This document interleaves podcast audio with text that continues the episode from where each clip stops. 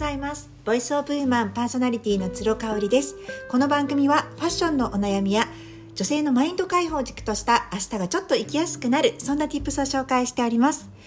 今日も私が週6日配信をしておりますメールマガジンつろごろくの昨日配信分をさらに掘り下げてお届けしたいと思います。昨日は中野信子さんの、えー、他人を許せないあなたへだったっけな？ちょっとなんか本の題名を忘れてしまってすいませんあの正義正義中毒に侵されている人たちっていうねそれがメインのテーマになっている本をあのオーディブルで耳でね聞いてあの読了しましたっていう話をしましてそれとともに私たちの中にも多かれ少なかれ正義中毒のね種があるんじゃないのっていう話をさせていただきました。うんやっぱり何々すべきとかねあの何々した方がいいとかって言わない方が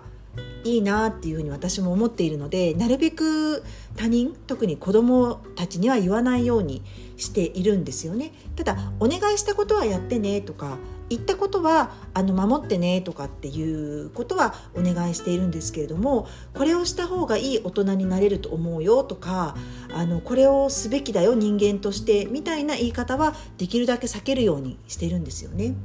ただね一つだけこれはねやっぱりどんな人もやった方がいいんじゃないかなって思うことが一つあります。それは体のアライメントを整えることですねアライメントっていうのは姿勢とかあのそういうことですよね。なんだろう日本語で言うと何て言うんだろ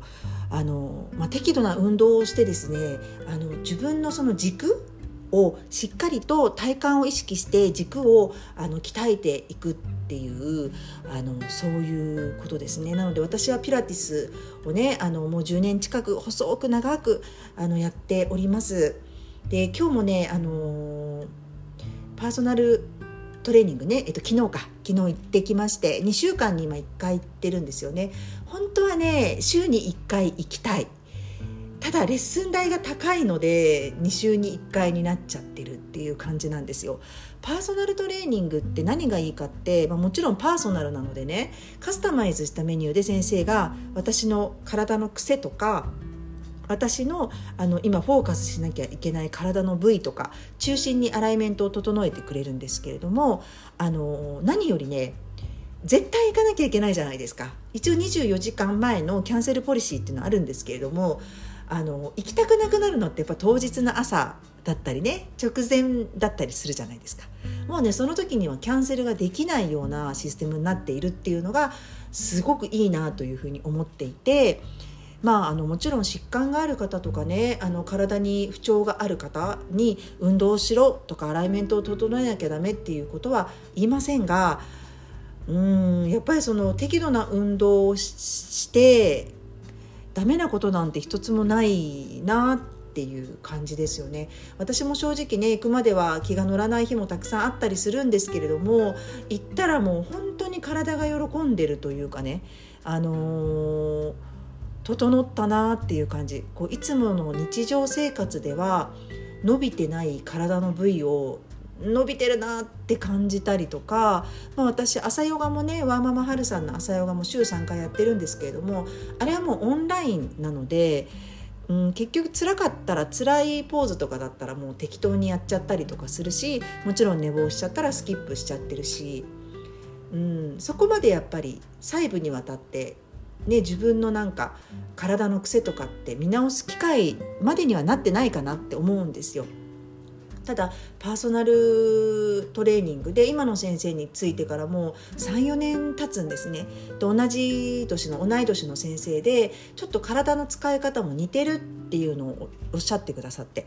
私もね実はね中高と機械体操をやってまして結構体育会系バリバリなんですね。なので下半身にしっかり筋肉がついているのもその名残があったりなんかするんですが、えー、パーソナルトレーパーソナルピラティスの先生も体育会系でね体育会系ってことはねその、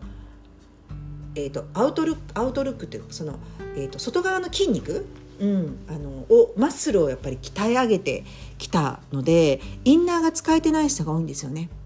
だからまあ、あのー、おっしゃる通り私は機械体操で腰をかなり痛めてしまったり人体が伸びてしまったりねとかっていう経験がありますそういったところでね分かっていただく部分が多いのであの初動をする時にぐっとこう体に力が入るのがずっと運動をしてきた人の特徴らしいです。むしろ運動してきてない人の方が緩緩まるのが早いって言ってました。これすごい意外だったんですけどね。やっぱりね緩めると体ってすごく伸びるしなんだろうエロンゲーションって言いますけどね。緩まる。うん、緩まるってやっぱすごくいいことなんですよね。それがあの体育会系でバリバリこう筋肉をねもりもりこう鍛え上げていたりとかしていた私の精神と肉体はですねうん結構こう傷がついてるというか何て言うんだろうねやっぱりこう硬くなってしまってるんですよね。で硬くなってるとやっぱり伸びることも難しかったりとか軽やかになることも難しかったりとかするのでその辺りはねピラティスに出会ってですね深呼吸をして体を緩ませてっていうことがだんだんできるようになったかなっていうふうに思うんですよね。私運動嫌いだから無理ですっていう方はね本当に1日15分でも20分でも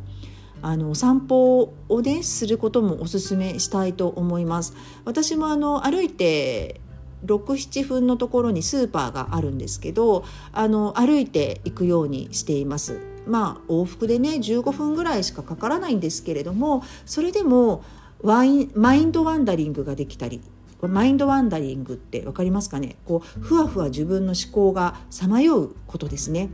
マインドフルとはまた違っていてあああれやらなきゃとか私あのことどうしようとかねなんかこう悩みがこうふわふわふわふわ自分の頭の中でさまよう様をマインドワンダリングっていうんですけどそれもね実はね脳にとってはすごく必要だったりするんですよね。緩まるっていうことにはすごく必要だったりとかするんです。うん、なので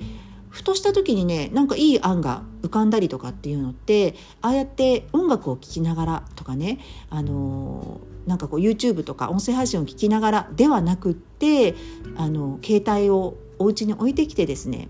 イヤホンもなしでマインドワンダリングしながら歩いている時がなんか結構多いかなっていう気がするんですよね。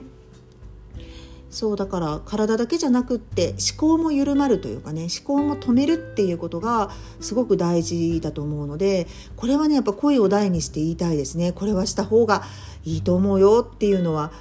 伝えたくってうんちょっと正義中毒っぽくなっちゃうんですけれどもね。このこのことに関してはもう中毒と呼ばれてもいいかなって思うぐらいやって後悔したことがね一度もないのがやっぱり運動なんですよね。適度な運動。うんこれは本当にね今までやらなきゃよかったって思ったことが一度もないので